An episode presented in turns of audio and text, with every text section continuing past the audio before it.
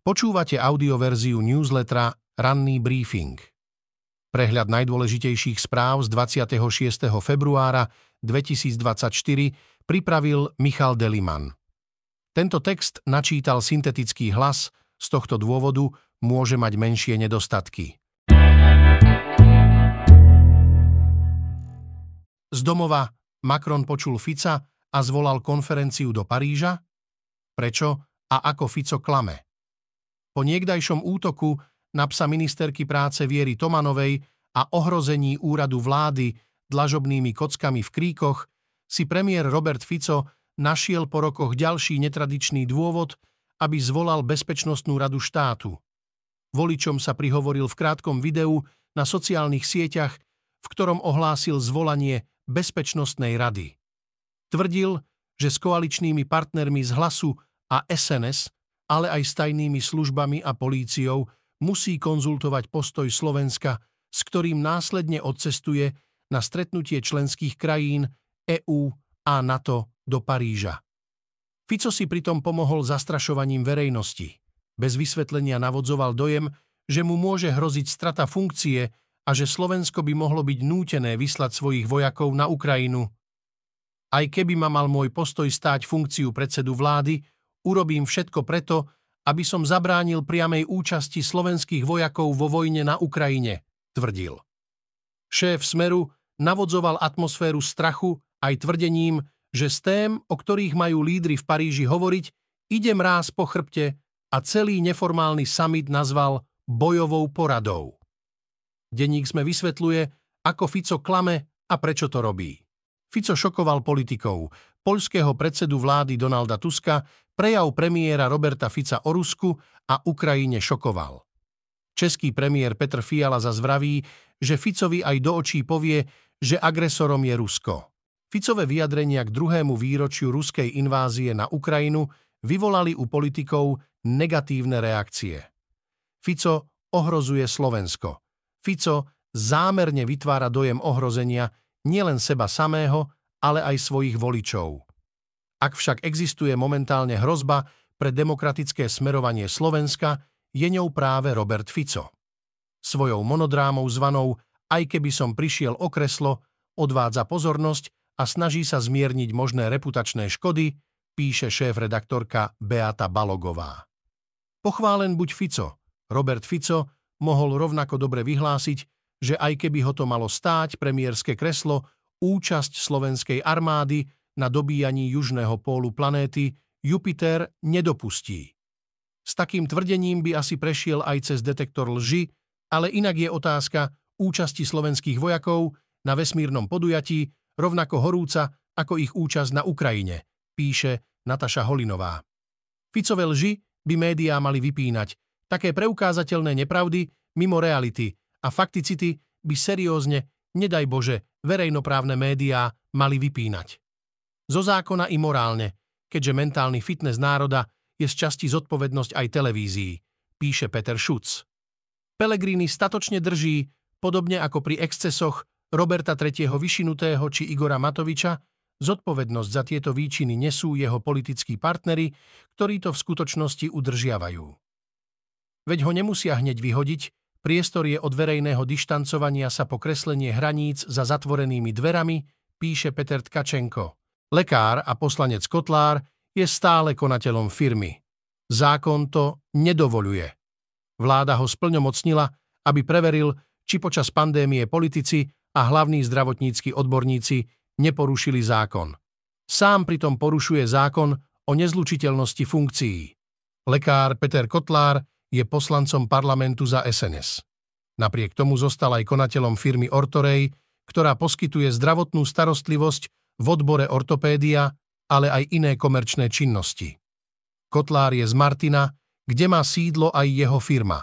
Je ortopéd aj telovýchovný lekár. Zviditeľnil sa počas pandémie ako jedna z hlavných postáv konšpiračnej scény. Kotlár je konateľom Ortorej nepretržite od 2. apríla 2010. Poslancom sa stal 25. októbra minulého roka, keď zložil sľub. Spomínaný zákon dáva poslancom 30 dní na to, aby ukončili napríklad činnosť konateľa alebo aby vykonali právne úkony smerujúce k jej skončeniu. 30 dní Kotlárovi uplynulo 24. novembra. Poslanec môže podľa zákona o nezlučiteľnosti funkcií dostať pokutu až do výšky 6 mesačných platov. Plat poslanca je 3912 eur v hrubom, sankcia by tak mohla byť až 23 472 eur. Pravdepodobnosť, že Kotlár pokutu skutočne dostane, je však mizivá. V krátkosti ďalšie správy z domova. Prezidentský denník. 4 týždne pred voľbami hlavnú tému neurčuje žiadny z kandidátov na prezidenta. Zápas o novelu trestného zákona, ktorú pretláča vládna koalícia a opozícia ju bránila aj protestami v uliciach, na chvíľu zastavilo opatrné vyčkávanie. Prezidentka poslala spornú novelu na ústavný súd a teraz sa čaká, či ústavný súd rozhodne pred voľbami. Puškár nechce premlčanie, kauza vraždy Daniela Tupého z roku 2005 má okrem prieťahov aj oveľa vážnejší problém. Podľa schválenej novely trestného zákona by mala byť premlčaná. Obžalovaný advokát Adam Puškár tvrdí, že bude trvať na tom, aby súd v prípade rozhodol.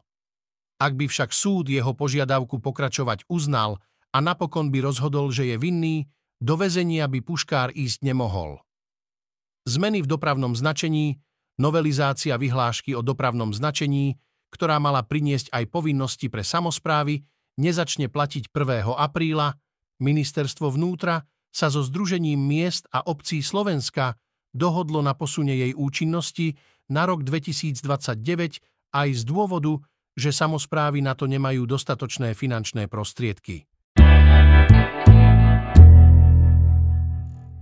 Zo sveta Zaskočené boli obe strany. Ako vyzerala bitka, ktorá rozhodla, že vojna nebude trojdňová operácia. Bitka o letisko v Hostomeli zásadne ovplyvnila podobu ruskej agresie na Ukrajine. Ak by Rusi túto bitku zvládli tak, ako zamýšľali, mohli podľa vojenských analytikov rýchlo obsadiť hlavné mesto Kiev, zvrhnúť vládu prezidenta Volodymyra Zelenského a potom si možno podmaniť aj celú krajinu. Letisko Antonov, ktoré sa nachádza len 12 kilometrov severozápadne od centra ukrajinského hlavného mesta, zohralo v plánoch Rusov kľúčovú úlohu. V prvých hodinách agresie 24. februára 2022 sa ho mali zmocniť elitní výsadkári. Zabezpečiť letisko mali pomôcť mechanizované sily, ktoré postupovali k hlavnému mestu z Bieloruska a Ruska pozdĺž rieky Dneper. Ruská armáda by následne využila pristávaciu dráhu na letecký presun, ktorý by podporil rýchle dobitie Kieva, ten mal padnúť najneskôr do 4 dní a v krajine by bol následne nastolený proruský režim. Hoci si Putin želal rýchly prevrat, akcia predstavovala pre jeho výsadkárov značné riziko. Neboli na ňu pripravení a o svojej misii sa dozvedeli na poslednú chvíľu. Na druhej strane Ukrajinci očakávali skôr útok na Donbase, než rozsiahlu inváziu do celej krajiny a podľa toho nasadili svoje jednotky. Obe strany tak boli situáciou zaskočené. V krátkosti z Ukrajiny ústup z dediny Lastočkine. Ukrajinská armáda potvrdila svoj ústup z dediny Lastočkine v Doneckej oblasti. Lastočkine sa nachádza v blízkosti mesta Avdívka, nedávno obsadeného ruskou armádou ruská armáda v oblasti zvýšila počet náletov a útočných operácií. Ruské jednotky okrem toho v oblasti podnikli aj viac ako 800 delostreleckých útokov. Varovanie pred ofenzívou. Rusko by sa mohlo v máji alebo začiatkom leta pokúsiť o ofenzívu, varuje ukrajinský prezident Zelenský. Zdôraznil tiež, že jeho krajina potrebuje viac zbraní pre svoj boj proti ruskej agresii. Ukrajinský minister obrany Rustem Umerov zároveň vyhlásil, že polovica všetkej slúbenej vojenskej pomoci prichádza na Ukrajinu neskoro. Vyšetrovanie popravy vojakov. Ukrajinská prokuratúra preveruje videá so zastrelením ukrajinských vojakov, ktorí boli zabití po útoku ruskej armády na pozície ukrajinských ozbrojených síl v okolí Bachmutu. Podľa kanála Deep State išlo o príslušníkov 92. útočnej brigády. Vstup Švédska do NATO. Maďarský parlament schválil vstup Švédska do NATO. Maďarsko bolo poslednou krajinou, ktorá vstup ešte neratifikovala. Aby bola ratifikácia švédskeho vstupu do aliancie platná, musí ju ešte podpísať maďarský prezident. Z ekonomiky nahor nás môže vytiahnuť už len pár firiem. Buffett poslal investorom tajomný odkaz. Investičná firma známeho investora Warrena Buffetta, Berkshire Hathaway, cez víkend oznámila finančné výsledky za minulý rok. Dosiahla v ňom rekordný čistý zisk 37,4 miliardy dolárov, čo predstavovalo medziročný nárast o 21 Toto číslo pritom zahrňa len hospodárske výsledky firiem, ktoré patria priamo do skupiny Berkshire Hathaway, čiže sú cerskými spoločnosťami Buffettovho konglomerátu. Ide napríklad o poisťovňu Geico, železničného dopravcu BNSF či výrobcu batérií Duracell. Po započítaní výsledkov investícií do akcií, ako sú Apple, Bank of America či Occidental Petroleum, sa čistý zisk Berkshire Hathaway v Lani vyšplhal na 96 miliárd dolárov. Akcie Buffettovej firmy na oznámené výsledky v pondelok reagovali rastom kurzu o 4% Po skončení každého finančného roka Buffett zverejňuje výročné listy pre investorov. Ich pridanou hodnotou je, že sa z nich aj lajci môžu inšpirovať v tom, ako investovať peniaze. Z aktuálneho listu pre investorov sme vybrali 5 kľúčových bodov. V krátkosti ďalšie správy z ekonomiky. Dlhy po Bratislavskej klinike. Keď ste pred rokmi navštívili internetovú stránku kliniky Via Klinik, mali ste pocit, že ide o jedno z najprémiovejších zdravotníckých zariadení v Bratislave. Možno to tak aj niekoľko rokov bolo, Celý projekt však skončil ako podvod. Slovenská regulácia kryptomien, trh a služby spojené s kryptoaktívami majú byť lepšie regulované. Orgánom dohľadu nad touto oblasťou na Slovensku bude Národná banka Slovenska. Poskytovatelia služieb súvisiacich s kryptoaktívami budú po novom licencovanými subjektami. Príspevky za ubytovanie Ukrajincov. Ministerstvo dopravy vyplatilo domácim poskytovateľom za ubytovanie odídencov z vojnou postihnutej Ukrajiny doteraz príspevok vo výške takmer 73 miliónov eur. Z toho v roku 2022 približne 15 miliónov eur a v minulom roku vyše 57 miliónov eur. Zo športu. Žilina šla do likvidácie, on zostal a bral pár stoviek. Dnes hrá vážne o anglický titul. Volajú ho Kiwi, jeho agent ho označil za polovičného Slováka. V Brezne si spravil vodičský preukaz, hovorí po slovensky. V sobotu Jakub Kivior oslavoval svoj gól v najlepšej lige sveta. Presadil sa hlavou. Jeho londýnsky Arsenal zdolal v rámci 26. kola Premier League Newcastle United 4-1. K súboju dvoch bývalých hráčov Žiliny však nedošlo. Martin Dúbravka v bráne hostí pre chorobu chýbal. Nahradil ho známy smoliar Loris Karius. 23-ročný Kivior sa v novom roku udomácnil v základnej zostave jedného z najlepších tímov na svete. Píše jeden z najväčších a najneobyčajnejších príbehov v dejinách Slovenskej ligy. V Akadémii Anderlechtu Brusel ho pritom pred šiestimi rokmi odpísali. Debatovali sme so športovým riaditeľom, ktorý nám tvrdil, že je pomalý a nikdy nebude hrať veľký futbal. Šli sme sa pozrieť na zápas Mládežníckej ligy majstrov, kde bol Kivior najrýchlejší hráč. Čudovali sme sa, že ho takto prehliadali. Povedal jeho agent Branislav Jašurek zo spoločnosti Fair Sport. Z kultúry najskôr jej vraveli, že je najlepšia profesorka. Potom zamkli byt a začali s násilím. Keď po staršej matematikárke na Prahu zazvoní skupinka študentov, neverí vlastným očiam. Nikdy nebola najobľúbenejšia učiteľka a svojou zásadovosťou študentov vždy trochu otravovala. Napriek tomu teraz sedia v jej obývačke, jedia chlebíčky, žartujú, nenápadne popíjajú víno a tvrdia opak. Spomedzi všetkých profesorov vy ste tá najlepšia. Vám môžeme veriť, Vy nás vždy podržíte, vždy pomôžete, vravia jej. No náhle sa všetko zmení. Zlomíme ju násilím, povie v jednej chvíli iniciátor návštevy, keď je jasné, že len presviečaním nedosiahnu to, po čo prišli. Ale nie na nej samej, na niekom inom, doplní. Divadlo If You Sivek, ktoré sa primárne orientuje na tanečné divadlo a činohru v maďarskom jazyku, spolu s dvojazyčnou divadelnou platformou TREP prednedávnom uviedli inscenáciu Profesorka.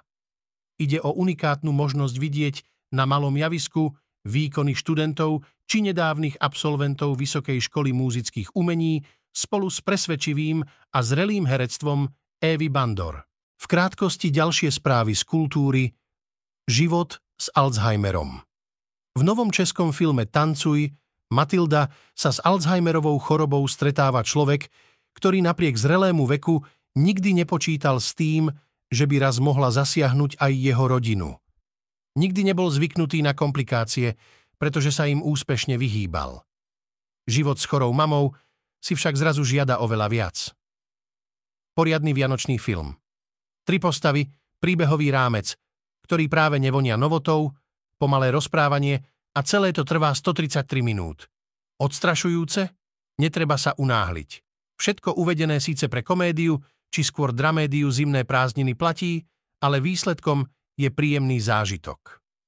Groening oslávil 70 kto by nepoznal podarenú rodinku Simpsonovcov z mesta Springfield. Dospelo pri nich viacero generácií, zbožňujú ich deti, aj dospelí a ich hlášky zľudoveli. Stvoriteľ Simpsonovcov, karikaturista Matt Groening, oslávil v týchto dňoch 70 na nápad vraj prišiel počas pár minút v čakárni u producenta. Dnes očakávame, pokračuje schôdza parlamentu.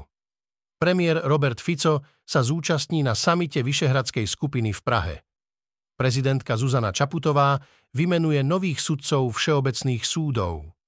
Dnes v histórii 27. februára 1991 sa pod tlakom masívnych útokov spojeneckých síl stiahli Iračania z Kuwaitu. Irak dal OSN na vedomie svoje rozhodnutie prijať požiadavku na reparáciu, vzdať sa nárokov na Kuwait a prepustiť vojnových zajadcov. Americký prezident George Bush starší následne ohlásil zastavenie vojenských akcií. Počúvali ste audioverziu raného briefingu denníka SME.